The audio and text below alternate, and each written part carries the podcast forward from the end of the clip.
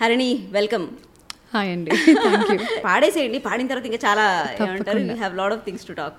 సూర్యుడే గొడుగు పట్టి వచ్చాడే భుజము తట్టి, చిమ్మ చీకటిలోను నీడల ఉండేటోడు, రెప్పనొదలక కాపు కాసెడి కన్నువాడు, ఆకాశం ఇడిసిపెట్టి ముత్తెట్టే పొలము మట్టి, ఎండ భగభగ తీర్చె చినుకుల దూకుతాడు,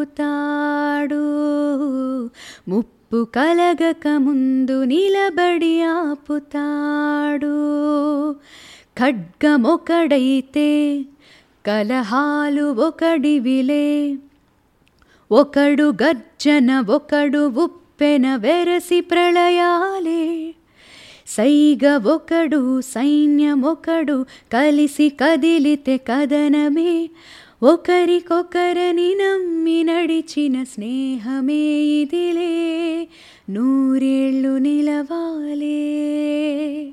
వావ్, ఈ సాంగ్ వింటున్నప్పుడు, అంటే రిలీజ్ అవగానే విన్నాము, విన్నప్పుడు అనిపించింది, అంటే బాహుబలి ఇవన్నీ రిలీజ్ అయినప్పుడు ఒక బాహుబలి యూనివర్స్ అంతటినీ కూడా ఒక పాట ద్వారా మనకి రివీల్ చేసినట్టు, ఇప్పుడు సలార్ యూనివర్స్ అంతటినీ కూడా ఆ ఫీలర్ని ఖచ్చితంగా ఈ సాంగ్లో ఒక ఫీల్ అయితే తీసుకొచ్చారు మీ నోటి ద్వారా, మీ పాట ద్వారా.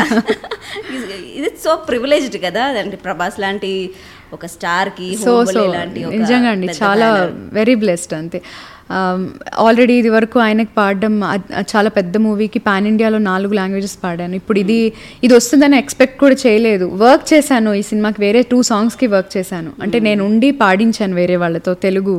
ఓకే, సో అలాంటిది ఇందులో నేను పాడతానని ఎప్పుడు ఎక్స్పెక్ట్ చేయలేదు. ఆ రోజు దాకా కూడా, ఫోన్ వచ్చినప్పుడు కూడా నేను ఆయన ఇంకొక పాట ఏదన్నా ఉందేమో వేరే వాళ్ళతో పాడించాలా, లేదా ఇంతకుముందు పాడించిన సాంగ్స్లో ఏమైనా కరెక్షన్స్ ఉన్నాయేమో, వెళ్ళాలేమో వేరే వాళ్ళతో పాడించడానికి, కానీ ఆ ఎక్స్పెక్టేషన్తోనే కాల్ ఎత్తాను. ఓకే, బట్ ఆయన సాంగ్ ఉంది పాడతారా అనగానే, ఓ డెఫినెట్గా సార్, ఇంకా అంతకంటే ఏం కావాలని వెంటనే ఆయన సాంగ్ పంపించేసారు. అదే రోజు పాడి పంపించారు. మీరు పాడించడం అంటే వాట్ యు డు, అంటే వేరే సింగర్స్, అంటే లిరిక్ డిక్షన్ కోసం. ఆయన కన్నడిగా కాబట్టి ఆయన నన్ను హెల్ప్ తీసుకుని, ఆల్రెడీ ఇది వరకు ఆయన నాకు వేరే మూవీస్కి వర్క్ చేశాను, సో ఆయన నా హెల్ప్ తీసుకొని తెలుగు సాంగ్స్ వేరే వాళ్ళు పాడుతున్నారు, మీరు వెళ్ళి జస్ట్ మానిటర్ చేయండి అని చెప్పి పంపించారు. సో రవి బస్రూర్ గారితో మీ జర్నీ ఎట్లా స్టార్ట్ అయింది? నేను ఆయనతో వర్క్ చేయడం స్టార్ట్ చేసింది టూ థౌజండ్ ట్వంటీ వన్ అనుకుంటా. ఓకే, మధగజ అని శ్రీమురళి గారిది అనుకుంటా మూవీ ఒకటి రిలీజ్ అయింది, డబ్డ్ వర్షన్. అది తెలుగులో నేను ఒక పాట పాడాను, కన్నా అడుగుతున్నా అని. అదే మీ ఫస్ట్? అదే నా ఫస్ట్ సాంగ్ రవి బస్రూర్ గారితో. ఆ తర్వాత డైరెక్ట్ కేజీఎఫ్ టూలో వర్క్ చేశాను ఆయనతో. ఓకే, అది కూడా చాలా అన్ఎక్స్పెక్టెడ్గా వచ్చింది. ఆయనతో ఆల్రెడీ ముందు పాడడం జరిగింది, ముందు సాంగ్ పాడాను. ఆయన గుర్తుపెట్టుకున్నారు.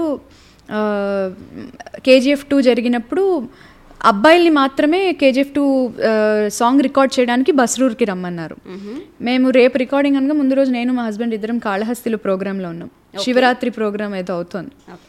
సో వెంటనే ఆయన, హరిణి గారు మీతోనే ఉన్నారు కదా, నాకు సింగర్ కృష్ణ అన్న కాల్ చేశారు, హరిణిని కూడా తీసుకొని రా, ఇక్కడికి ఒక ఫీమేల్ లైన్ ఉంది పాడాలి పాటలో. సో వెంటనే అప్పటికప్పుడు నాకు, మా అత్తగారికి, మా బాబుకి ముగ్గురికి ఫ్లైట్ టికెట్స్ తీసి నెక్స్ట్ డే వీళ్ళతో పాటు అదే ఫ్లైట్లో బస్రూర్కి తీసుకెళ్లారు. అది చాలా చాలాసేపు జర్నీ చేశాక బస్రూర్ లాంటి బస్రూర్కి వెళ్ళాం అనమాట. Mangalore, Mangalore to Kundapur, Kundapur to Basrur. ఆయన అక్కడ ఒక పెద్ద స్టూడియో కట్టారు రవి బస్రూర్ గారు, ఆయన ఇంట్లోనే వెనకాల ఒక పెద్ద క్రికెట్ గ్రౌండ్ ఉంది వెనక, అక్కడే షూట్ ప్లాన్ చేశారనమాట సింగర్స్తో ఎక్స్క్లూజివ్గా ఈ సాంగ్ని రికార్డ్ చేయడానికి, తుఫాన్ సాంగ్. ఓకే, సో అప్పుడు ఆయన స్టూడియోలో డైరెక్ట్గా పాడాను ఆ రోజు కేజీఎఫ్ టూకి. ఆ తర్వాత కిసీ కా భాయ్ కిసీ కే జాన్, సల్మా సల్మాన్ ఖాన్ గారి మూవీ, దాంట్లో బతుకమ్మ సాంగ్ ఒకటి పాడాను, దానిలో కొన్ని లిరిక్స్ రాసుకున్నాను, రాసి పంపించాను.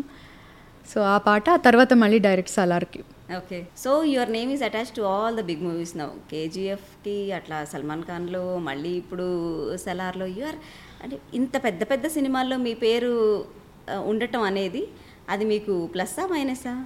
అయ్యో డెఫినెట్లీ ప్లస్ అండి. అంటే నేను నా అంతటా నేను ఎటువంటి ప్రయత్నం చేయకుండా వాళ్ళకి నచ్చి నా మీద నమ్మకం పెట్టుకుని వాళ్ళు పాడించారు ఏ ఏ మూవీలో అయినా కూడా. ఓకే, సో అది చాలా చాలా ప్లస్ అనే చెప్పాలి నిజంగా. ఓకే, అంటే ఇప్పుడు మన లోకల్ మ్యూజిషియన్స్ ఎవరైతే ఉన్నారో, అంటే హరిణి ఇప్పుడు చాలా పెద్ద టీమ్స్లోకి వెళ్ళిపోయింది, సో మనం పిలవలేము పిలవకూడదని అట్లా ఏమైనా ఉంటుందా? వాళ్ళు అలా అనుకుంటే నేనేం చేయలేను. బట్ నేను ఎక్కడ ఎవరు పిలిచినా ఎవరు పాడమన్నా ఏ పాట అయినా పాడడానికి ఎప్పుడూ రెడీగానే ఉన్నాను. నేను అందులో పాడాను కాబట్టి ఇంకొకటి పాడను అన్నది ఎప్పుడూ లేదు థాట్. ఓకే, సో ఎలాంటి పాట అయినా ఎంత చిన్న మూవీ అయినా డెఫినెట్గా పాడతాను. హరిణి ఇప్పుడు చెప్పండి, నాకు వర్క్ వర్కే అది. ఓకే, అయితే ఒక విషయం, ఇప్పుడు ఈ సినిమాకి ప్రీ రిలీజ్ ఈవెంట్ లేదంటున్నారు, ప్రమోషన్స్ ఏమీ జరగట్లేదు, ఇవేవి జరగకుండా సలాల్ సలార్ లాంటి ఒక మెగా ప్రాజెక్ట్ ఇప్పుడు ఏమంటారు ప్రేక్షకుల ముందుకు రాబోతుంది. సో ఈ రవి బస్రూర్ గారితో కానివ్వండి, ఇంకా ఆ టీంకి సంబంధించిన వాళ్ళు కలుస్తూనే ఉంటారు కదా, సో మీకు ఏమన్నా బ్యాక్ ఇన్ఫర్మేషన్ ఏమన్నా? అసలు నేను అదే చెప్తున్నాను, నేను వర్క్ చేసిన మిగతా టూ సాంగ్స్ కూడా నేను డైరెక్ట్గా వెళ్ళానే తప్ప అక్కడ ఎవరు టీం వాళ్ళు ఎవరైతే లేరు. ఉన్నా కూడా అక్కడ నేను వెళ్ళిన స్టూడియోలో వాళ్ళు కంప్లీట్లీ ఫోన్లు బ్యాన్ చేసి మీరు ఫోన్లు లోపలికి తీసుకురాకూడదు, వాళ్ళు చాలా స్ట్రిక్ట్గా ఎక్కడ అసలు స్టోరీ కానీ దానికి సంబంధించిన ఏ న్యూస్ లీక్ అవ్వకుండా చాలా జాగ్రత్త పడుతున్నారు. ఓకే, వాళ్ళు ఫోన్స్ అలౌ చేయలేదు లోపలికి తీసుకెళ్ళనివ్వరా? అసలు తీసుకెళ్ళనివ్వలేదు. నేను తీసుకెళ్ళాను బట్ నేను కూడా అక్కడ యూజ్ చేయలేదు లోపల. ఓకే, సింగర్స్ని కానీ సింగర్స్ని కూడా అసలు సింగర్స్ సింగర్స్తో వచ్చిన పేరెంట్స్ ఎవరు కూడా ఫోన్లు అసలు అలౌడ్ కాదు, మీరు లోపలికి రావడానికి వీల్లేదు. First of all only singers మాత్రమే ఉండాలి స్టూడియోలో, హరిణి గారు ఉంటారు లోపల పాడించడానికి అంతే. సో ఆయన అంతా కూడా ఫోన్ నుంచే మేనేజ్ చేస్తూ ఉన్నారు రవి బస్రూర్ గారు నాతో కాల్లో. ఓకే, సో అంత పకడ్బందీగా వాళ్ళు నీట్గా ప్లాన్ చేసుకున్నారు కాబట్టి నాకు కూడా ఏమీ తెలీదు. నేను అప్పటికీ అక్కడ ఏడీ ఉన్నాడు, నేను అడిగినా కూడా ఏడీ ఎందుకు హరిణి గారు వెయిట్ చేద్దాం ట్వంటీ సెకండ్ దాకా అనేసారు వాళ్ళు. మీరేం అడిగారు? నేను అడిగా ఇది అంటే అందరూ అడిగే బేసిక్ క్వశ్చన్, కేజీఎఫ్ ఇది రిలేటెడా అండి, నాకు అర్థం కావట్లేదు, చాలామంది అడుగుతున్నారు, అందరూ నన్ను అడుగుతున్నారు. ఫస్ట్ ఆఫ్ ఆల్ నేను ఈ వర్క్ దీనికి వర్క్ చేస్తున్నానని ఎవరికి తెలీదు, బట్ కానీ ముందు ఆల్రెడీ ప్రభాస్ గారికి పాడాను కాబట్టి దీనికి కూడా వర్క్ చేస్తానని వాళ్ళే ఊహించుకుని అడిగేస్తున్నారు, నాకు తెలీదు. కానీ నాకు కూడా ఒక క్వశ్చన్ ఉందండి యాజ్ అ ఫ్యాన్, నాకు ఏంటండి ఇది మల్టీవర్స్ అంటే అస్సలు తెలీదండి నాకు, నేనైతే చెప్పలేదు, నేను చెప్పను మీకు, ఎందుకు సినిమా చూద్దరు కానీ. నిజంగా అందరికీ టాప్ ఆఫ్ ద మైండ్లో కేజీఎఫ్ త్రీకి ఏమైనా లింక్ ఉందా లేదా అసలు నాకు జీరో ఐడియా దాని గురించి అనిపిస్తుంది. మీకు తెలుసు? అయ్యో తెలీదు, నిజంగా తెలీదు, ప్రామిస్. తెలిస్తే నేను ఎవ్వరో ఒకళ్ళు మా ఇంట్లో వాళ్ళ దగ్గర లీక్ చేద్దును, తెలీదు. సరే, నాకు నమ్మబుద్ధి అవ్వట్లేదు. అసలు జోక్ ఏంటంటే నేను నిన్న పాడినట్టు ఎవరికి చెప్పలేదు. ఓకే, వాళ్ళకి వాళ్ళే అనుకుని నన్ను ట్యాగ్ చేయడం మొదలెట్టారు ఒక టైం తర్వాత. ఎందుకు అంటే గెస్ చేసా గెస్ చేసి నేను ఎవరికి ఓకే అని కూడా చెప్పలేదు. అందరూ అక్క సలార్లో పాడావా అంటే వాళ్ళ కామెంట్ని లైక్ చేస్తున్నాను అంతే, వాళ్ళ మెసేజ్ని లైక్ చేస్తున్నాను అంతే. బట్ కొంతసేపటి తర్వాత అదే లైక్ అర్ధాంగీకారం అనుకున్నారో ఏమో, వెంటనే పెట్టేయడం మొదలెట్టారు. ఓకే, సరే వా సాంగ్ రిలీజ్ అయ్యేదాకా నేను కన్ఫర్మ్ చేయొద్దులే ఎందుకని నేను చెప్పలేదు. హౌ ఇట్ ఫీల్స్ హరిణి అంటే ఒక పెద్ద మూవీలో పాడటం, ఏ సింగర్కైనా అది ఎగ్జైటింగ్ గానే ఉంటుంది. రిలీజ్ అయిన దగ్గర నుంచి హౌ ఇస్ ఇట్, లైక్ మీకు ఎలాంటి రెస్పాన్స్ వస్తుంది? అసలు ఇంకా బాక్స్ అంతా నిండిపోయి నేను ఎవరు ట్యాగ్స్ చేసిన దెబ్బకి ఆ ట్యాగులు నేను ఎవరిదన్నా పెడదామంటుంటే వీఆర్ లిమిటింగ్ దిస్ యాక్షన్ అని చెప్పి ఇన్స్టాగ్రామ్ చూపిస్తోంది. నేను ఇంకా వేరే వాళ్ళది మెన్షన్ చేసిన ప్రతి ఒక్కరిని పాపం ట్యాగ్ చేసిన వాళ్ళందరినీ షేర్ చేద్దాం అనుకుంటే నా స్టోరీకి షేర్ అవ్వట్లేదు, డిలీట్ చేసేస్తుంది అది. అంతమంది ట్యాగ్ అంతమంది ట్యాగ్ చేశారు, అంత లవ్ చూపిస్తున్నారు ఈ పాటకి. చాలా చాలా మంచి పాజిటివ్ రెస్పాన్స్ వస్తుంది. అదేంటో అంటే ప్రభాస్ గారి చుట్టూ ఒక పాజిటివ్ ఆరా ఉంటుంది డెఫినెట్లీ. అది నేను ఆల్రెడీ రాధేశ్యామ్ టైంలో చూశాను, వాళ్ళు పెట్టిన మెసేజెస్ కానీ. నాలుగు రోజులు నేను ఫోర్ టు ఫైవ్ డేస్ పట్టింది నాకు అందరికీ రిప్లై ఇవ్వడానికి, సో ఇప్పుడు కూడా అలాగే చేస్తున్నారు. సో ఆయనే చాలా పాజిటివ్గా అనిపిస్తారు, అలాగే వాళ్ళ ఫ్యాన్స్ కూడా అంతే పాజిటివ్గా ఉన్నారు. ప్రతి ఒక్క ఆడియన్ కూడా చాలా మంచిగా రిసీవ్ చేసుకుంటున్నారు సాంగ్ని. వావ్, ఫ్యాన్స్ హరిణి గారు ఫ్యాన్స్కే చెప్తున్నారు, ఫ్యాన్స్ కూడా ప్రభాస్ గారు లాగే చాలా పాజిటివ్గా ఉంటారు. That's very good compliment to fans. అయితే అంటే ప్రభాస్ గారు నిజంగానే అంటే ఆయన ఆరా పాజిటివ్గా ఉంటుందని ఎప్పుడు ప్రతి ఒక్కరు చెప్పేది, ఆయనతో పరిచయమైన ప్రతి ఒక్కరు. అంటే ఆయనతో డైరెక్ట్గా కానీ ఇండైరెక్ట్గా కానీ అసోసియేట్ అయ్యి ఉన్న వాళ్ళందరికీ కూడా ఏమంటారు ఆ పాజిటివ్ ఆరా వచ్చేస్తుంది ఏమో అట్లా. అవును, so you're already experiencing. Yes yes నిజంగా. సో ఈ సూర్యుడు సాంగ్ పాడేటప్పుడు మీకు ఇచ్చిన ఇన్పుట్స్ ఏంటి? అంటే ఎవరు ఇచ్చారు? ప్రశాంత్ నీల్ గారు ఏమైనా ఇన్వాల్వ్ అయ్యారా లేకపోతే ఓన్లీ రవి గారు ఇన్పుట్స్ ఇచ్చారా? లేదు, ప్రశాంత్ నీల్ గారు కూడా ఇన్వాల్వ్ అయ్యారు బట్ ఆయన నాతో డైరెక్ట్గా మాట్లాడలేదు. ఓకే, రవి బస్రూర్ గారికి చెప్పారు, రవి బస్రూర్ గారే నాతో త్రూ అవుట్ సాంగ్ అంతా కాంటాక్ట్లో ఉండి నేను పాడి పంపించిన తర్వాత దానిలో చేంజెస్ కానీ కరెక్షన్స్ కానీ అన్నీ ఆయనే చెప్తూ వచ్చారు. అది రవి ప్రశాంత్ నీల్ గారికి ఇది కంప్లీట్లీ రా రా సింగింగ్ కావాలి, మెలడీగా మెలడీ సాంగే బట్ అది హస్కీగా కానీ లేకపోతే సాఫ్ట్గా ఉండకూడదు, రాగా కొంచెం సింగింగ్ రాని వాళ్ళు పాడుతున్నట్టు గమకాలు అవి లేకుండా ప్లెయిన్గా కావాలి.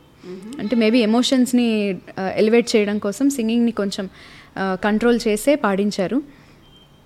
కంప్లీట్ నాకు బోల్డ్గా కావాలి సాంగ్ అని చెప్పారు. ఓకే, అంటే సాఫ్ట్ అంటే ఎట్లా, రా అంటే ఎలా, అంటే can you show the difference? Yeah yeah నేను ఫస్ట్ పాడి పంపించిన వర్షన్ వచ్చి నేను ట్రాక్ సింగర్ ఎవరైతే పాడారో తనది విని నా ఓన్గా నేను ఊహించుకొని ఓకే ఫ్రెండ్షిప్ సాంగ్ కాబట్టి కొంచెం మెలడీయస్ మెలడీస్గా ఉంటే బాగుంటుందేమో అనుకొని నేను సొంతంగా కొంచెం నా ఇన్పుట్స్ పెట్టి పాడాను.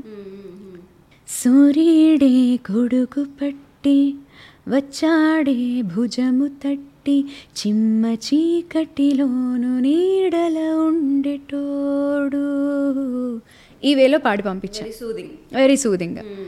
ఆయన వెంటనే నాకు కాల్ చేసి లేదు మొత్తం మళ్ళీ సాంగ్ ఇంకొకసారి పాడండి, ఇట్లా కాదు నాకు కంప్లీట్ ఓపెన్ సింగింగ్ కావాలి. ఓకే, అప్పుడు కంప్లీట్ రాగా అసలు మీరు ఎటువంటి ఎక్స్ప్రెషన్ ఎక్స్ప్రెషన్ ఇవ్వండి బట్ అది ఎక్కడ ఫేడ్ అవుట్ ఫేడ్ ఇన్స్ చేయకుండా ఓపెన్గా పాడండి అన్నారు. అది ఎట్లా, సూర్యుడే గొడుగు పట్టి వచ్చాడే భుజము తట్టి చిమ్మ చీకటిలోను నీడల ఉండేటోడు, అది కంప్లీట్ ఒక ఫ్లో వెళ్తున్నట్టు ఉండాలి. డిఫరెన్స్ తెలుస్తుంది తెలుస్తుంది so your name is attach to all the big movies now, కేజీఎఫ్కి అట్లా సల్మాన్ ఖాన్లో మళ్ళీ ఇప్పుడు సలార్లో యూఆర్, అంటే ఇంత పెద్ద పెద్ద సినిమాల్లో మీ పేరు ఉండటం అనేది అది మీకు ప్లస్సా మైనసా? అయ్యో డెఫినెట్లీ ప్లస్ అండి. అంటే నేను నా అంతటా నేను ఎటువంటి ప్రయత్నం చేయకుండా వాళ్ళకి నచ్చి నా మీద నమ్మకం పెట్టుకొని వాళ్ళు పాడించారు ఏ ఏ మూవీలో అయినా కూడా. ఓకే, సో అది చాలా చాలా ప్లస్ అనే చెప్పాలి నిజంగా. ఓకే, అంటే ఇప్పుడు మన లోకల్ మ్యూజిషియన్స్ ఎవరైతే ఉన్నారో, అంటే హరిణి ఇప్పుడు చాలా పెద్ద టీమ్స్లోకి వెళ్ళిపోయింది, సో మనం పిలవలేము పిలవకూడదని అట్లా ఏమైనా ఉంటుందా? వాళ్ళు అలా అనుకుంటే నేనేం చేయలేను బట్ నేను ఎక్కడ ఎవరు పిలిచినా ఎవరు పాడమన్నా ఏ పాట అయినా పాడడానికి ఎప్పుడూ రెడీగానే ఉన్నాను. నేను అందులో పాడాను కాబట్టి ఇంకొకటి పాడను అన్నది ఎప్పుడూ లేదు థాట్. ఓకే, సో ఎలాంటి పాట అయినా ఎంత చిన్న మూవీ అయినా డెఫినెట్గా పాడతాను. హరిణి ఇప్పుడు చెప్పండి, నాకు వర్క్ వర్కే అది. Okay, so Harini like you know Salaar అన్నారు మీరు, రాధేశ్యాం అప్పుడే నేను ప్రభాస్ ఆర్ అని ఫీల్ అయ్యాను అన్నారు కదా, రాధేశ్యామ్లో మీరు పాడింది ఒక మెలడీ, అవును ఆ సాంగ్ ఒకసారి. ఎవరో వీరెవరో కలవనీరు ప్రేమికులా, ఎవరో వీరెవరో విడిపోని యాత్రికులా, ఖాళీ ఖాళీగున్న ఉత్తరమిదో నాతో ఏదో కథ చెప్పాలంటుంది, ఏ గూఢాచారో గాఢంగా నన్నే వెంటాడెను ఎందుకు ఏమో, కాలం మంచు కత్తి గుండెల్లో గుచ్చి గాయం మళ్ళీ కాదు దారంతో నచ్చి, ఆ మాయే ఎవరే రాడా ఎదురే తేలికనే తహతహ పెరిగే నిజమా కల బాగుంది అతనే కలతో కలు గడవని గురుతులే ఏదో జన్మ బాధే పోదే ప్రేమై రాదే ఈ రాతలే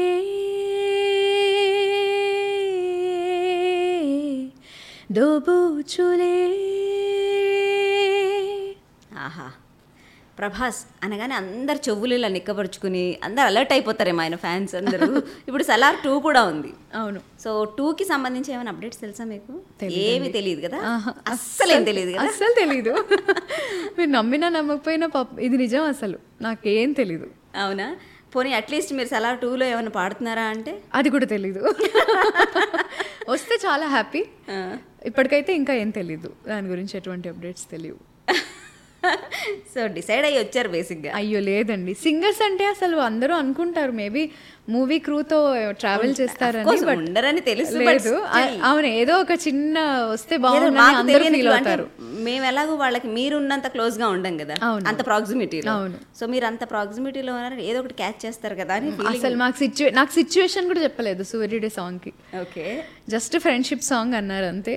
అండ్ అది కూడా నేను లిరిక్ ని బట్టి గెస్ట్ చేసిన వర్క్ అది, నాకు వాళ్ళు ఎటువంటి ఇన్ఫర్మేషన్ ఇవ్వలేదు. ఓకే, సో బేసిక్గా ఇప్పుడు సింగర్స్ మీరు మీరు అన్నారంటే ఇప్పుడు పెద్ద పెద్ద సినిమాల్లో పాడుతుంటే చిన్న సినిమాలకి ఆఫర్స్ వస్తాయా అంటే తెలియదు, but I'm ready to work అని. కానీ ఇంప్రెషన్ వైజ్ ఎలా ఉంటుంది అసలు ఇండస్ట్రీలో ఇచ్చే, అంటే అందరూ చూసే విధానం ఒకేలాగా ఉంటుంది. నేను ఎప్పుడు పెద్ద సింగర్స్తో ఇలా బిహేవ్ చేస్తారు అంటే, నా వరకు నేను చిన్న చిన్న మూవీస్ పాడుతూనే స్టార్ట్ చేశాను. రాధేశ్యం పాడిన తర్వాత కొంచెం ఓకే ఇంపార్టెన్స్ పెరిగింది, ఇంపార్టెన్స్ పెరిగింది రికార్డింగ్స్కి వెళ్ళినప్పుడు కొంచెం ఇచ్చే గౌరవం కూడా పెరిగింది. మే అదే కొంచెం డిఫరెన్స్ ఏమో. బట్ వచ్చే సాంగ్స్ కూడా కొంచెం ఎక్కువ మెలడీసే వచ్చాయి ఆఫ్టర్ రాధేశ్యం. వేరే డిఫరెంట్ జాన్ జానర్ సాంగ్స్ ఏమి పెద్దగా పెద్దగా రాలేదు, అన్ని మెలడీసే ఎక్కువ పాడాను. మేబీ ఈ సాంగ్ తర్వాత ఏమైనా కొంచెం డిఫరెంట్ జానర్ వస్తుందేమో తెలీదు, కొంచెమే డిఫరెన్స్, కానీ అంత పెద్ద డిఫరెన్స్ అయితే నేను చూడలేదు. ఓకే, మేజర్ డిఫరెన్స్ అయితే ఏం లేదు. ఈ సింగింగ్ ప్రొఫెషన్లో బేసిక్గా మీరు ఒక మంచి పాట పాడగానే పేరు వచ్చేస్తుంది. అవును, సో పేరుంది, బట్ మనీ ఉందా? మనీ అంటే సాంగ్స్కి ఎంత వస్తుందో అంటే మేము డిమాండ్ చేసేదే ఇస్తారు మోస్ట్లీ. అవునా? అన్ని ప్రొడక్షన్ హౌసెస్ కానీ ఎవరైనా కూడా.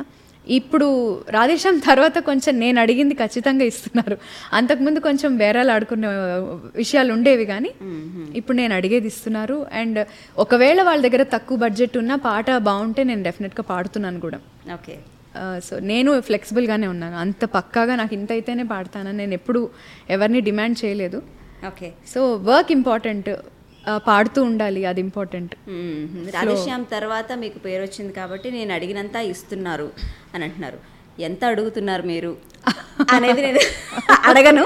ఓకే, బట్ బ్యాండ్ విడ్త్ ఏమైనా ఉంటుందా సింగర్స్కి? అంటే ఇప్పుడు ఇన్ని హిట్స్ ఉన్న వాళ్ళకి ఇంత అని అట్లా ఏం ఉండదు, అలా ఏం లేదు, ఆర్గనైజ్డ్గా అట్లా ఏం ఉండదు కదా. అదంతా సింగర్స్ అడిగేదాన్ని బట్టే ఉంటుంది తప్ప వీళ్ళకి ఇంతే ఇవ్వాలి వీళ్ళకి ఇంతే ఇవ్వాలి అనేది నేను చూడలేదు, నా వరకు అయితే రాలేదు.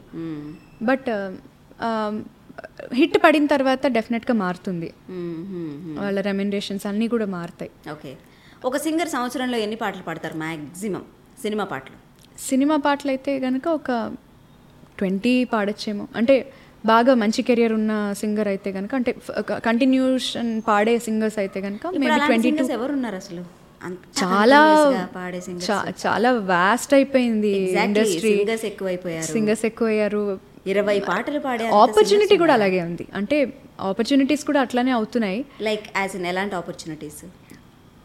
ఇప్పుడు సినిమాలే మెయిన్ కూడా కావట్లేదు, short films, musical, independent music చాలా పెరిగిపోయింది. ఇండిపెండెంట్ మ్యూజిక్ని బాగా ఎంకరేజ్ చేస్తున్నారు, జనాలు కూడా వింటున్నారు. యూట్యూబ్లో చాలా వ్యూస్ వచ్చిన ఇండిపెండెంట్ సాంగ్స్ ఉన్నాయి, చాలా వ్యూస్ వచ్చిన మూవీ మ్యూజిక్ వీడియోస్ ఉన్నాయి. సో అలాంటి వాటికి కూడా మంచి ఆదరణ ఉంటుంది. ఇండిపెండెంట్ సాంగ్స్ చేసుకున్నా కూడా ఐ మీన్ లైక్ అది ఖర్చుతో కూడుకున్న పని, and the singer itself is bearing the cost I guess. అంటే తన తన ఓన్గా ఒక ఇండిపెండ్ ఇండిపెండెంట్ సాంగ్ని రిలీజ్ చేయాలనుకుంటే మీరు చెప్పినట్టే తను బాగా ఖర్చు పెట్టాల్సి వస్తుంది. అండ్ అలాగా యూట్యూబ్ ఛానల్స్ ఉన్న వాళ్ళు అయితే కనుక వాళ్ళకి అటు నుంచి కూడా గెయిన్ ఉంటుంది, డబ్బులు వస్తున్నాయి, యూట్యూబ్ నుంచి కూడా డబ్బులు వస్తాయి. నేను నేను పెట్టాను, నేను నాకు ఇండిపెండెంట్ మ్యూజిక్ చేయడం రాదు, సో నేను కంపోజ్ చేయను, బట్ చేసిన వాళ్ళకి నేను పాడాను. అలాంటి సాంగ్స్లో కూడా మంచి మంచి హిట్ అయిన సాంగ్స్ ఉన్నాయి. చాలామంది నన్ను కొన్ని పాటలతో గుర్తుపెట్టుకొని మెసేజ్ చేస్తూ ఉంటారు, మీది ఇండిపెండెంట్ సాంగ్ చాలా బాగుంది, చాలా బాగా పాడారు అని. సో అలాగా ఇండిపెండెంట్ మ్యూజిక్కి కూడా చాలా ఒక మంచి రికగ్నిషన్ ఉంది ఇప్పుడు. ఇండిపెండెంట్ సాంగ్ నేను చేయట్లేదు అంటున్నారు, ఎందుకు చేయట్లేదు అంటే you have a support of Sai Charan కూడా కదా, పక్కన మీ హస్బెండ్ సాయి చరణ్ కూడా ఉన్నారు. తనకి పాపం కంపోజ్ చేసే టైం లేదు, నాకు ఆ కంపోజింగ్ ఎబిలిటీ లేదు, కాబట్టి ఇద్దరం దాని జోలికి వెళ్లకుండా ఉంటే బాగుంటుందని. హరిణి, లైక్ యూనో ప్రొఫెషనలీ ఇలాంటి ఒక పెద్ద సినిమాలో పాటలు పాడటం అనేది అదృష్టమా, ఎఫర్ట్సా, ఇంకేమైనానా? ఫస్ట్ లక్ కూడా చాలా కలిసి రావాలి, లక్ ఎంతో ఉంటే తప్ప ఈ ఈ ఫీల్డ్లో సక్సెస్ అవ్వడం కొంచెం కష్టమే. అవునా? అంటే నాకు నా వరకు లక్ చాలా వరకు మ్యాటర్ మ్యాటర్స్ అనమాట. నాకు ఫస్ట్ నుంచి అంత లక్ లేదు, ఏమో మేబీ ఈ మధ్య లక్కీ అవ్వడం వల్ల, నేను కష్టపడడం వల్ల కూడా. అది మెజార్ ఫస్ట్ కష్టపడడం, తర్వాత లక్ దానికి తోడ్ తోడ్పడి దాన్ని హిట్ చేయడం కానీ, లేకపోతే జనాల వరకు రీచ్ చేయడం కానీ, ఒక పెద్ద సినిమాలో ఛాన్స్ రావడం కానీ, ఇలాంటివన్నీ లక్ ద్వారా జరుగుతాయి. నేననే దాన్ని వాళ్ళకి తెలియడం ఎందుకు అంటే, నేను ఆల్రెడీ వర్క్ చేసి చేయడం కానీ, వాళ్ళ దగ్గర నేను ఉన్న సిన్సియారిటీ కానీ, నా సిన్సియారిటీ, వాళ్ళు నన్ను నా మీద పెట్టుకునే నమ్మకం కానీ, ఇవన్నీ నా హార్డ్ వర్క్ ద్వారా వచ్చేవి. సో రెండు matters. Okay, you are from పాడుతా తీగ, అదొక క్లాన్ పాడుతా తీగ నుంచి వచ్చేవాళ్ళంతా కూడా. సో ఇప్పుడు మనకి ఓటీటీస్లో కూడా బోల్డ్ అన్ని సింగింగ్ షోస్ వచ్చేస్తున్నాయి. బేసిక్గా ఈ షోస్ పైన what is your feeling? And ఇప్పుడు ఇలాంటి షోస్లో పార్టిసిపేట్ చేయడం వల్ల సింగర్స్కి బాగా బజ్ వస్తుంది. అవును, but what is what about their survival afterwards, షోలోంచి బయటకు వచ్చేసిన తర్వాత? అంటే రియాలిటీ షోస్ని కాంపిటీషన్ని కాంపిటీషన్ లాగా అక్కడికక్కడ తీసుకొని నెక్స్ట్ మనం ఏం చేయాలో అది మన హార్డ్ వర్క్ చేయాలనేది నా ఒపీనియన్. కొంతమంది దాన్ని అయ్యో ఇప్పుడు మేము పాడేసాము, మాకు మేము విన్ అయ్యాము, నెక్స్ట్ మాకు కెరియర్ సూపర్గా ఉంటుంది అని అన్నీ వదిలేసి కెరియర్ కోసం వెయిట్ చేస్తూ కూర్చుంటే ఖచ్చితంగా ఛాన్సెస్ అనేవి అయితే రావు. అది మన హార్డ్ వర్క్, మనం వెళ్ళాలి, రికార్డింగ్స్కి వెళ్ళి పాడాలి. అది చిన్న రికార్డింగ్ అయినా, లేకపోతే పెద్ద రికార్డింగ్ అయినా, కోరస్ అయినా, ఆర్ఆర్ అయినా, దేన్ని చిన్న చూపు చూడకుండా వెళ్ళి ప్రతిదీ పాడుతుంటే ఆపర్చునిటీ వస్తుంది, అందరికీ తెలుస్తూ ఉంటాం. సో మన హార్డ్ వర్క్ కంపల్సరీ అక్కడ చేయాలి. ఇది నేను ఇప్పుడు విన్ అయ్యాను కాబట్టి దానంతట అదే అదే వెతుక్కుంటూ వస్తుంది అంటే అది అస్సలు కరెక్ట్ కాదు. కానీ ఈ ప్లాట్ఫామ్స్ దేనికి ఉపయోగపడతాయంటే స్టేజ్ ఫియర్ అనేది లేకుండా ఉండడానికి, ఒక ఎక్స్పీరియన్స్. ఈ ఇంత పెద్ద మ్యూజిక్ ఇండస్ట్రీలో అన్ని రకాల సాంగ్స్ నేను పాడగా ఆ స్టేజ్ మీదే దొరుకుతుంది మనకి. ఒకవేళ మ్యూజిక్ రికార్డింగ్స్లో మనకు అలాంటి సాంగ్స్ రాకపోయినా ఈ స్టేజ్ మీద మనం అలాంటి అలాంటి పాటలు పాడి మెప్పించగలగాలి జనాల్ని జనాల్ని కానీ జడ్జెస్ని కానీ. సో అలాంటి దానికి కానీ, లేకపోతే రికార్డింగ్ ఎక్స్పీరియన్స్ రావాలన్నా కూడా స్టేజ్ మీద పాడుతూ ఉంటే మన వాయిస్ టెక్స్చర్కి ఎట్లాంటి సాంగ్స్ బాగా సూట్ అవుతాయని మనకి మనకి తెలుస్తుంది. సో అలాంటి వాటికి బాగా ఉపయోగపడతాయి ఈ రియాలిటీ షోస్. ఓకే, సో ఇండస్ట్రీలోకి రావాలి, నేను ఒక మంచి సింగర్ని అవ్వాలనుకునే ఆస్పిరెంట్స్కి what are the three things you tell them? Advices కాకపోయినా at least your experiences, what are those three, top three? ఎప్పుడు ఎక్స్పెక్టేషన్స్ అయితే పెట్టుకోకూడదు. అంటే వాట్ కైండ్ ఆఫ్ ఎక్స్పెక్టేషన్స్? అదే ఇప్పుడు చెప్పాను కదా, విన్ అయ్యాను నాకు వస్తుంది అని ఎక్స్పెక్ట్ చేయొద్దు. ఓకే, మన మన వేలో మన దారి ఒకటి పెట్టుకొని ఆ దారిలో వెళ్ళిపోవాలంతే. మనం పాడుకుంటూ వెళ్ళిపోవాలి. వచ్చేవి రాళ్ళు తగులుతూ ఉంటాయి మధ్యలో, అది హిట్ అవనివ్వండి, ఫ్లాప్ అవనివ్వండి, ఏ ఏది తగిలినా వెళ్ళిపోతూ ఉండాలి అంతే. ఆగిపోకూడదు ఎక్కడ, go with the flow, no expectations. And at the same time అస్సలు రావట్లేదని డిప్రెస్ అయిపోయి ఆగిపోకూడదు.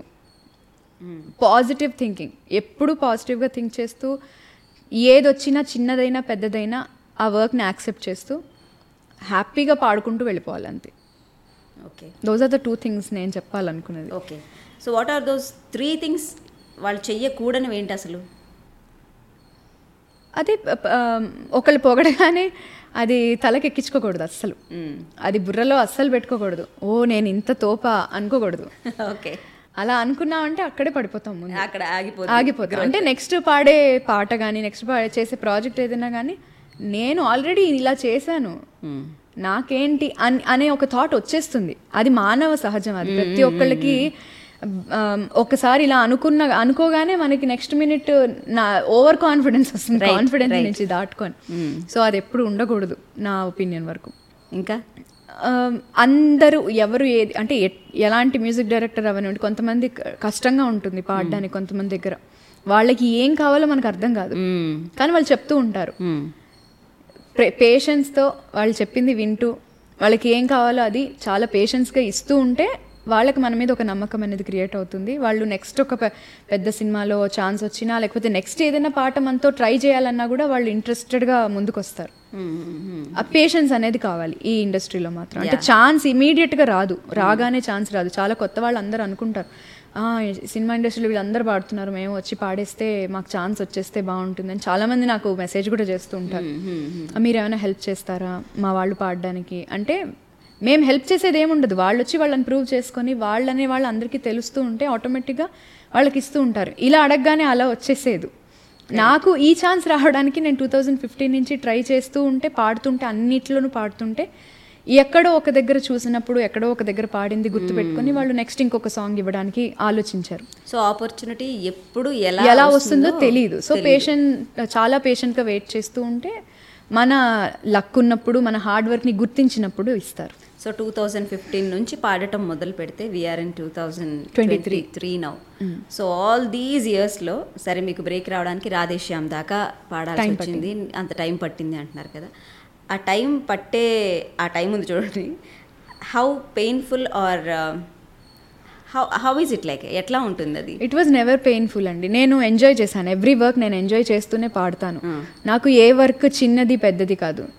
పెయిన్ఫుల్ అంటే ఐ మీన్ అరే మనకు ఒక ఐడెంటిటీ రాలేదు అది ఉంటుంది. అది ప్రతి ఒక్క కొత్త సింగర్ కానీ లేకపోతే ఇంకా హిట్ పాడని సింగర్కి కానీ డెఫినెట్లీ అరే ఈ పాట లేదా నేను చాలా పాటలు పాడాను.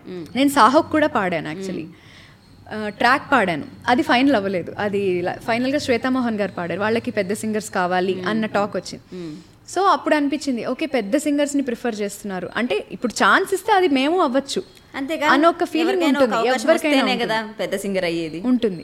సో అట్లా డెఫినెట్లీ ప్రతి సినిమాకి ఉంటుంది ఈ పాట మనది ఉంటే బాగుంటుంది అని ఒక ఫీలింగ్ ఉంటుంది. ట్రాక్ పాడినప్పుడు కానీ లేకపోతే వేరే ఎవరో పాడుతున్నప్పుడు కానీ అరే ఈ పాట మనకు పాడుంటే బాగుండేది, మనం పాడుంటే బాగుండేది, ఏంటి ఇంత కష్టపడుతున్నా రావట్లేదు అన్న ఒక డిసప్పాయింట్మెంట్ ఉంటుంది. కానీ అది అక్కడికక్కడ ఆ ఫీలింగ్ రావడం వెళ్ళిపోవడం కూడా ఒకేసారి అయిపోవాలి. అక్కడే ఆగిపోతే నెక్స్ట్ దాన్ని పాడే ఇంట్రెస్ట్ ఉండదు. ఎంత పాడుతున్నా రావట్లేదు ఎందుకు పాడడం అనే ఒక ఫీలింగ్ వస్తుంది, అది రాకూడదు. ఓకే అండి, లైక్ ఈ సాంగ్ సల్మాన్ ఖాన్ గారు కూడా బతుకమ్మ సాంగ్ హిందీలో కూడా పాడారు కదా. సో ఇప్పుడు మనకి జనరల్గా తెలుగు సింగర్స్ అంటే ఇటు సౌత్లో ఎక్కువ పాడుతూ ఉంటారు, నార్త్లో వెరీ రేర్. సో మీరు ఇట్లా నార్త్ లో సౌత్ లో మొత్తం కవర్ చేస్తున్న వాళ్ళని పాన్ ఇండియా సింగర్స్ అని వచ్చా, పాన్ ఇండియా స్టార్స్ లాగా? అయ్యో అదే లేదండి, అంటే అది రావడం కూడా చాలా అదృష్టమే నిజంగా. రవి బస్రూర్ గారు అప్పుడు కూడా ఆయనే ఆ ఛాన్స్ కూడా ఇచ్చారు. అది సల్మాన్ ఖాన్ గారి మూవీ అని నాకు తెలీదు, బట్ ఆయన పంపించినప్పుడు ఈ పాట నాకు ఇలాగ బతుకమ్మ గురించి రావాలి, పువ్వులు రకరకాల పువ్వులు ఏం యూజ్ చేస్తారు వాటి గురించి మీరు ఒక లిరిక్ రాసి మీరే పాడి పంపించేయండి అన్నారు. ట్యూన్ మాత్రం చెప్పి నేను ఫుల్ సాంగ్ రాయలేదు, ఫస్ట్ పోర్షన్ ఏదైతే ఉందో అది నేను మా మావయ్య గారు హెల్ప్ తీసుకొని కొంచెం నేను ఆయన కొంచెం ఆయన రాసి పంపించాం అనమాట. సో అంటే తెలంగాణలో ఉంటున్నాం కదా, అట్లీస్ట్ బతుకమ్మ గురించి ఫెస్టివల్ గురించి తెలుస్తుంది అని. బట్ నేను తెలంగాణ అమ్మాయిని ఇక్కడే ఉంటున్నాను కానీ నాకు ఎక్కువ ఆంధ్ర గురించి తెలుసు, నేను బతుకమ్మ గురించి నాకు అంత తెలీదు. బట్ దాని గురించి చదివి దాని గురించి తెలుసుకొని నేను కొంత రాసి ఆయనకి పంపించాను. అంటే ఆయనకి ఎక్కడ దాకా పోర్షన్స్ కావాలో అక్కడ దాకా పా రాసి పంపించాను. సో అది కట్ చేస్తే అది ఫైనల్గా రిలీజ్ అయిన తర్వాత తెలిసింది, ఓహో ఇది కిసికి బాయ్ కిసికి జాంది అనమాట అని. సో ఆ మూవీలో ఉందని అప్పుడు తెలిసింది. ముంగిట్లో ముగ్గిట్టి గొబ్బిళ్ళి పెట్టుదామా, గడపకు బొట్టెట్టి తోరణాలు కట్టేద్దామా, గూనుగు తంగెడు పూలు బంతి చామంతి పూలు తామర గుమ్మడి పూలు దోస పూలు కట్ల పూలతో గౌరమ్మను సిద్ధం చేసేద్దామా, ప్రతి గుళ్ళో బతుకమ్మ పండగ చేసేద్దామా, మా ఇంటి పండగే మా ఊరి సంబరమై దిగి వచ్చిందా దిగి వచ్చిందా, ఈ పండుగ సందడిలో కదలాడే అందరిలో కనిపించిందా కనిపించిందా, కళ్ళలో చూసే అందాలు ఎన్నో ఇళ్ళలో పారే రాగాలెన్నో, మెరుపొచ్చిందా మెరుపొచ్చిందా, బతుకమ్మ పండుగతో మెరుపొచ్చిందా. ఇందాక అడిగినట్టు అంటే పెద్ద సినిమాల్లో పాడడం వల్ల సింగర్స్ మరి అంటే ఒక గ్రూప్కి లేదా ఒక కేటగరైజేషన్ ఏమైనా వచ్చేస్తుంది అనేది ఒకటైతే, ఇంకొకటి I have seen with many singers అంటే మాట్లాడుతూనే ఉంటాం కాబట్టి వాళ్ళు ఒకవేళ కీరవాణి గారు అట్లా పాడుతున్నారు అంటే ఎక్కువ సార్లు ఆయన దగ్గరే పాడటం, లేదంటే మణి శర్మ గారి దగ్గర పాడుతున్నారు మణి శర్మ గారి దగ్గర, తమన్ గారు అంటారు, టీఎస్పీ అంటారు, అలా అంటే ఫిక్స్డ్ అంటే ఈ కోటకు చెందిన వాళ్ళు వీళ్ళు అన్న ఒక ఇంప్రెషన్ పడిపోతుంది సింగర్స్ మీద, అది ఉంది అని అంటారు. Do you agree with that? అలా ఏం లేదండి, అంటే వర్క్ ఎవరి దగ్గర ఎక్కువ ఉందో ఆ టైంలో వాళ్ళ రిక్వైర్మెంట్ దే ఏ సింగర్తో ఎక్కువ రిక్వైర్మెంట్ ఉందో వాళ్ళు మేబీ వాళ్ళని నమ్ముతారు కాబట్టి వాళ్ళ ద్వారా ట్రాక్స్ ఓకే అవుతాయి, వీళ్ళు వాడితే ట్రాక్ ఓకే అవుతుంది, డైరెక్టర్కి నచ్చుతుంది అనుకున్న వాళ్ళు వాళ్ళని ఎక్కువ రిపిటేటివ్గా పిలుస్తారు. కానీ వాళ్ళు కూడా బ్యాచ్ అనేమి తయారు చేసుకోలేదు. బట్ ఏంటంటే కొంచెం తమన్ గారు లాంటి వాళ్ళు కానీ మణి గారు లాంటి వాళ్ళు కానీ ఏంటంటే వర్క్ చేసే వాళ్ళందరూ కొంచెం యూత్ అవ్వడం వల్ల వాళ్ళ దగ్గర ఎక్కువ వర్క్ చేస్తూ ఉంటారు వెళ్ళి. తమన్ గారితో క్రికెట్ ఎక్కువ ఆడుతూ ఉంటారు, ఆయన చాలా ఫ్రెండ్లీగా ఉంటారు. సో ఆయన దగ్గర కొంతమంది బ్యా బ్యాచ్ అనేది ఫామ్ అవుతుంది. ఆయన మూవీస్ ఏదైనా రిలీజ్ అయితే గ్రూప్ ఆఫ్ సింగర్స్తో కలిసి చూడడం ఆయనకి ఇష్టం, తీసుకెళ్తారు. సో అలా మేమందరం కూడా అప్పుడప్పుడు ఆయనతో మూవీస్కి వెళ్ళడం అట్లా అవుతుంటుంది. బట్ పర్టికులర్ బ్యాచ్ అని ఎవ అంటే అందరూ అనుకోవడం వాళ్ళ పర్స్పెక్టివ్ అట్లా చూస్తారేమో, బట్ సింగ్ ఇండస్ట్రీలో చూస్తున్నప్పుడు మాత్రం వాళ్ళు బ్యాచ్ ఏమి ఉండరు. వాళ్ళ రిక్వైర్మెంట్ అక్కడ ఉంటే వాళ్ళు అక్కడికి వెళ్తూ ఉంటారు ఎక్కువగా. అంటే ఆయన మూవీస్ ఒకవేళ కంటిన్యూషన్ వరుస పెట్టి ఇప్పుడు ఒక మూడు నాలుగు మూవీస్ ఒకేసారి చేస్తున్నారు, దానికి ఎక్కువ ఎక్కువ రోజులు రికార్డింగ్ డేట్స్ ఉంటాయి, అవసరం పడుతూ ఉంటాయి. సో ఆ టైంలో ఒక సింగర్స్ బ్యాచ్ ఉంటుంది, ఆ సింగర్స్ని తీసుకొని ఆయన దగ్గర పెట్టుకుంటారు. వరుసగా వరుసగా ఒక నాలుగైదు రోజులు పది రోజులు కంటిన్యూస్గా వర్క్ చేస్తారు. దానివల్ల అందరూ ఆ బ్యాచ్ అదేమో అని అనుకుంటారు, బట్ కాదు. అదే బ్యాచ్ మళ్ళీ వేరే మ్యూజిక్ డైరెక్టర్ డైరెక్టర్ దగ్గర కూడా వర్క్ చేస్తారు సేమ్ టైంకి. అంతే, అది వాళ్ళ మ్యూజిక్ డైరెక్టర్ రిక్వైర్మెంట్ని బట్టి. వీళ్ళతో అయితే వర్క్ కన్వీనియంట్గా ఉంటుంది, తొందరగా అవుతుంది అనుకున్న సింగర్స్ని ఎక్కువగా పిలుచుకోవడం, లేదా గ్రూప్ చాలా ఎక్కువ మంది కావాలి అనుకున్నప్పుడు ఒక ట్వంటీ టు ఫార్టీ మెంబర్స్ కావాలి సింగింగ్కి అన్నప్పుడు ఒక ten to fifteen days work schedule ఉంది అన్నప్పుడు డేట్స్ చెప్పేసి ఆ టైంలో వర్క్ చేయడం. సో మెజారిటీ వాళ్ళు ఆ మంత్ అంతా ఎక్కువ ఆ కంపోజర్ దగ్గర వర్క్ చేస్తారు. అంతే. మీది లవ్ మ్యారేజ్, అవును, ప్రేమ వివాహం. ఎలా జరిగింది ఆ ప్రేమ? Just take me through the story. చాలా కోఆపరేటివ్గా పేరెంట్స్ అందరి యాక్సెప్టెన్స్తోనే జరిగింది. అది బోరింగ్. అదే మాది యాక్చువల్లీ లవ్ వెరీ బోరింగ్. మా లవ్ స్టోరీ. లవ్ ఎలా స్టార్ట్ అయింది? లవ్ స్టార్ట్ అయింది పాడుతా తీగా నుంచే. ఓ వే బ్యాక్. ఏ సంవత్సరం ఇది? టూ థౌజండ్ లెవెన్ ట్వెల్వ్ మా సిరీస్ అప్పుడు జరిగింది. Okay. Series through throughout series మాకు ఎటువంటి ఎఫెక్ట్ ఎమోషన్స్ లేవు, ఒకళ్ళ మీద ఒకళ్ళు ఒపీనియన్సే లేవు. తనకి అమ్మాయిలు అంటే ఎందుకు అప్పుడు అసలు పడేదే కాదు. మాట్లా అంటే భయమో మరేంటో తెలియదు కానీ మాట్లాడేవాడు కాదు ఏ అమ్మాయితోనూ. ఓకే. ఫైనల్స్కి వచ్చాక ఇంకా తప్పదు, నేను ఇంకొక అమ్మాయి ఇద్దరు ఉన్నాం కాబట్టి ఇంకా మాట్లాడాల్సి వచ్చి మాట్లాడేవాడు. ఓకే. సో అట్లా మెల్లిగా క్లోజ్ అయ్యాం, మాట్లాడుకునేవాళ్ళం. ఎప్పుడైతే పాడతాతిగా అయిందో అప్పటి నుంచి షోస్ చేయడం మొదలుపెట్టాము. అప్పుడు బాగా క్లోజ్ అయ్యాం. అప్పుడు మా లవ్ జర్నీ అనేది స్టార్ట్ అయింది. ఓకే. ఎవరికి ఎవరు ముందు ప్రపోజ్ చేశారు? నేనే ప్రపోజ్ చేశాను. Very good. ఎలా? How come? Message, through message అంతే. వాట్సాప్లో పెట్టాను. ఓకే. అంటే చాలా ఇద్దరు మాట్లాడుకుని మాట్లాడుకుని తనేమో ఇది ఫ్రెండ్షిప్ కాదు అంటాడు, నేనే ఏ ఇది ఫ్రెండ్షిప్ ఇలా ఉండకూడదా, మాట్లాడుకోకూడదా, నేను నీతో మాట్లాడకూడదా అని నేను అనేదాన్ని. కానీ ఎవరికి ఎవరం బయటపడలేదు. ఫైనల్గా నాకే తను ఇప్పటికీ చెప్పలే ఎందుకు గోలంతా డొంక తిరుగుడు మాటలు ఎందుకు, డైరెక్ట్ చెప్పేద్దాం అయిపోతుందని నేను చెప్పేశాను. చెప్పిన మరుసటి రోజు తను ఫస్ట్ పేరెంట్స్కి చెప్పేద్దాం అన్నాడు. నేనే భయపడి వద్దొద్దు ఇప్పుడు చెప్పొద్దు అన్నాను. అన్నదాన్ని నేనే భయపడిపోయి లేదు చెప్పేస్తే బెటర్ ఏమో అని తనకు చెప్పకుండా మా అమ్మకి చెప్పేశాను ముందు. ఓకే. అప్పుడు తను వాళ్ళ వాళ్ళకి చెప్పాల్సి వచ్చింది. ఓకే. సో ఇట్లా మా పేరెంట్స్ చెప్పగానే మీ మదర్ రియాక్షన్ ఏంటి? కాసేపు మాట్లాడలేదు, సైలెంట్గా ఉంది, తిట్టలేదు, ఏం అనలేదు. ఏమని చెప్పారు అమ్మకి? మెసేజ్ పెట్టాను మా అమ్మకి, డైరెక్ట్గా చెప్పే ధైర్యం లేక మెసేజ్ పెట్టి మా ఫ్రెండ్ ఇంటికి వెళ్ళిపోయాను. ఎవరి మెసేజ్ పెట్టారు? నాకు చరణ్ అంటే ఇష్టం, నువ్వు ఒప్పుకుంటేనే చేసుకుంటాను, లేదంటే ఫ్రెండ్స్గా ఉండిపోతాం, అలా అని ఇంకెవరిని చేసుకోను, ఇష్టం లేకుండా వేరే వాళ్ళని ఎవరిని చేసుకోను, బట్ ఫ్రెండ్షిప్తో కంటిన్యూ అవుతాం అంతే, నీకు నచ్చితేనే జరుగుతుంది, అది కూడా ఇప్పుడు కాదు ఇంకొక ఫైవ్ ఫైవ్ సిక్స్ ఇయర్స్ తర్వాత అన్నదాన్ని చెప్పాను. ఓకే. అమ్మాయిలు ఇది ఒక ఫార్ములా అనమాట, గుర్తుపెట్టుకోండి, మీకు ఇష్టమైతేనే చేసుకుంటా కానీ ఆ అబ్బాయి అంటే నాకు ఇష్టం చెప్తే వాళ్ళు మెంటల్. అంటే మా మదర్కి ఆల్రెడీ తన మీద మంచి ఒపీనియన్ ఉంది, తను చాలా మంచివాడు, పద్ధతి ఉంది, వాళ్ళ పేరెంట్స్ బాగా మంచి పెంపకం తనది అనేది మా అమ్మకి ఎప్పటి నుంచో ఉంది. పాడతతిగా అంతా చూస్తూ వచ్చారు. ఓకే. ఎప్పుడు తను నాతో ఎటువంటి మిస్బిహేవ్ లేదు, ఎవరితోనూ లేదు, బేసిక్గా ఎవరితోనూ లేదు, ఏ అమ్మాయితో మాట్లాడడము లేకపోతే ఓవర్ క్లోజ్డ్గా ఉండడం అది చూడలేదు. కాబట్టి మా అమ్మకు కూడా ఒక మంచి ఒపీనియన్ ఉంది అండ్ నా మీద నమ్మకం ఉంది, నేను మంచిగానే సెలెక్ట్ చేసుకుంటానని ఒక నమ్మకం ఉందని నాకు అప్పుడు అర్థమైంది.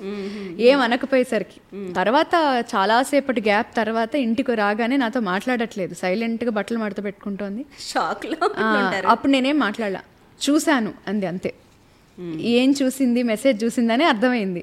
చూశాను, కానీ ఇప్పుడే కాదు, కొంచెం ఇద్దరు కూడా రికార్డింగ్స్ ప్రోగ్రామ్స్ సింగింగ్ మీద ఎక్కువ కాన్సన్ట్రేట్ చేయండి, నువ్వు చదువు మీద కాన్సన్ట్రేట్ చేయి. తను కూడా ఇంకా ఎంబీఏ చేస్తున్నాడు.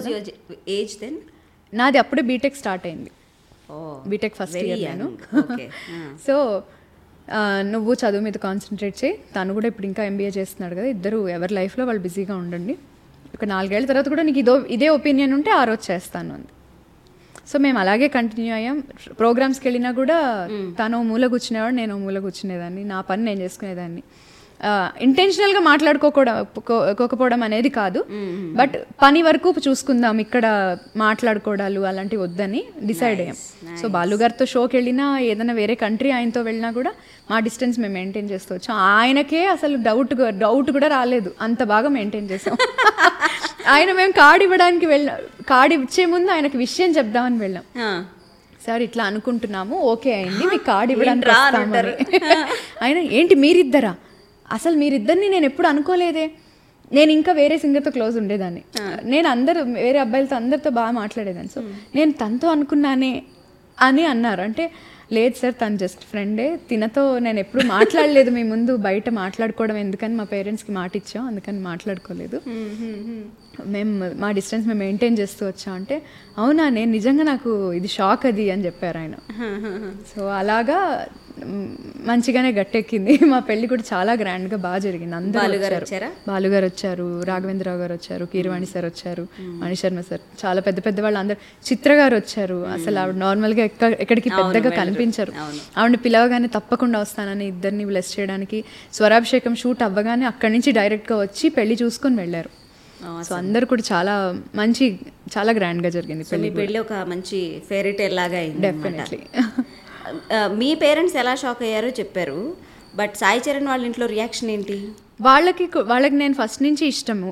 ఓకే, వాళ్ళు కూడా తన డెసిషన్ మెయిన్ ఇంపార్టెంట్ అనే దాంతోనే వెళ్ళారు. వాళ్ళు మా మావయ్య గారు ఇప్పటికీ నన్ను ఊరికే ఏడిపిస్తారు, నాకు ఈ పెళ్ళి ఇష్టం లేదు ఫస్ట్ నుంచి, నాకు లవ్ మ్యారేజ్ అంతా ఇష్టం లేదు, కానీ నువ్వు కాబట్టి ఊరుకున్నాను అని చెప్పేసి మాట్లాడతారు. ఇద్దరు చాలా సపోర్టివ్, భలే ఉంటారు. అత్తయ్య మామయ్య ఇద్దరు చాలా సపోర్ట్ చాలా సపోర్టివ్. ఆసమ్. కెరియర్ పరంగా కానీ, పర్సనల్గా పర్సనల్ లైఫ్ కానీ ఇద్దరు చాలా సపోర్ట్ చేశారు.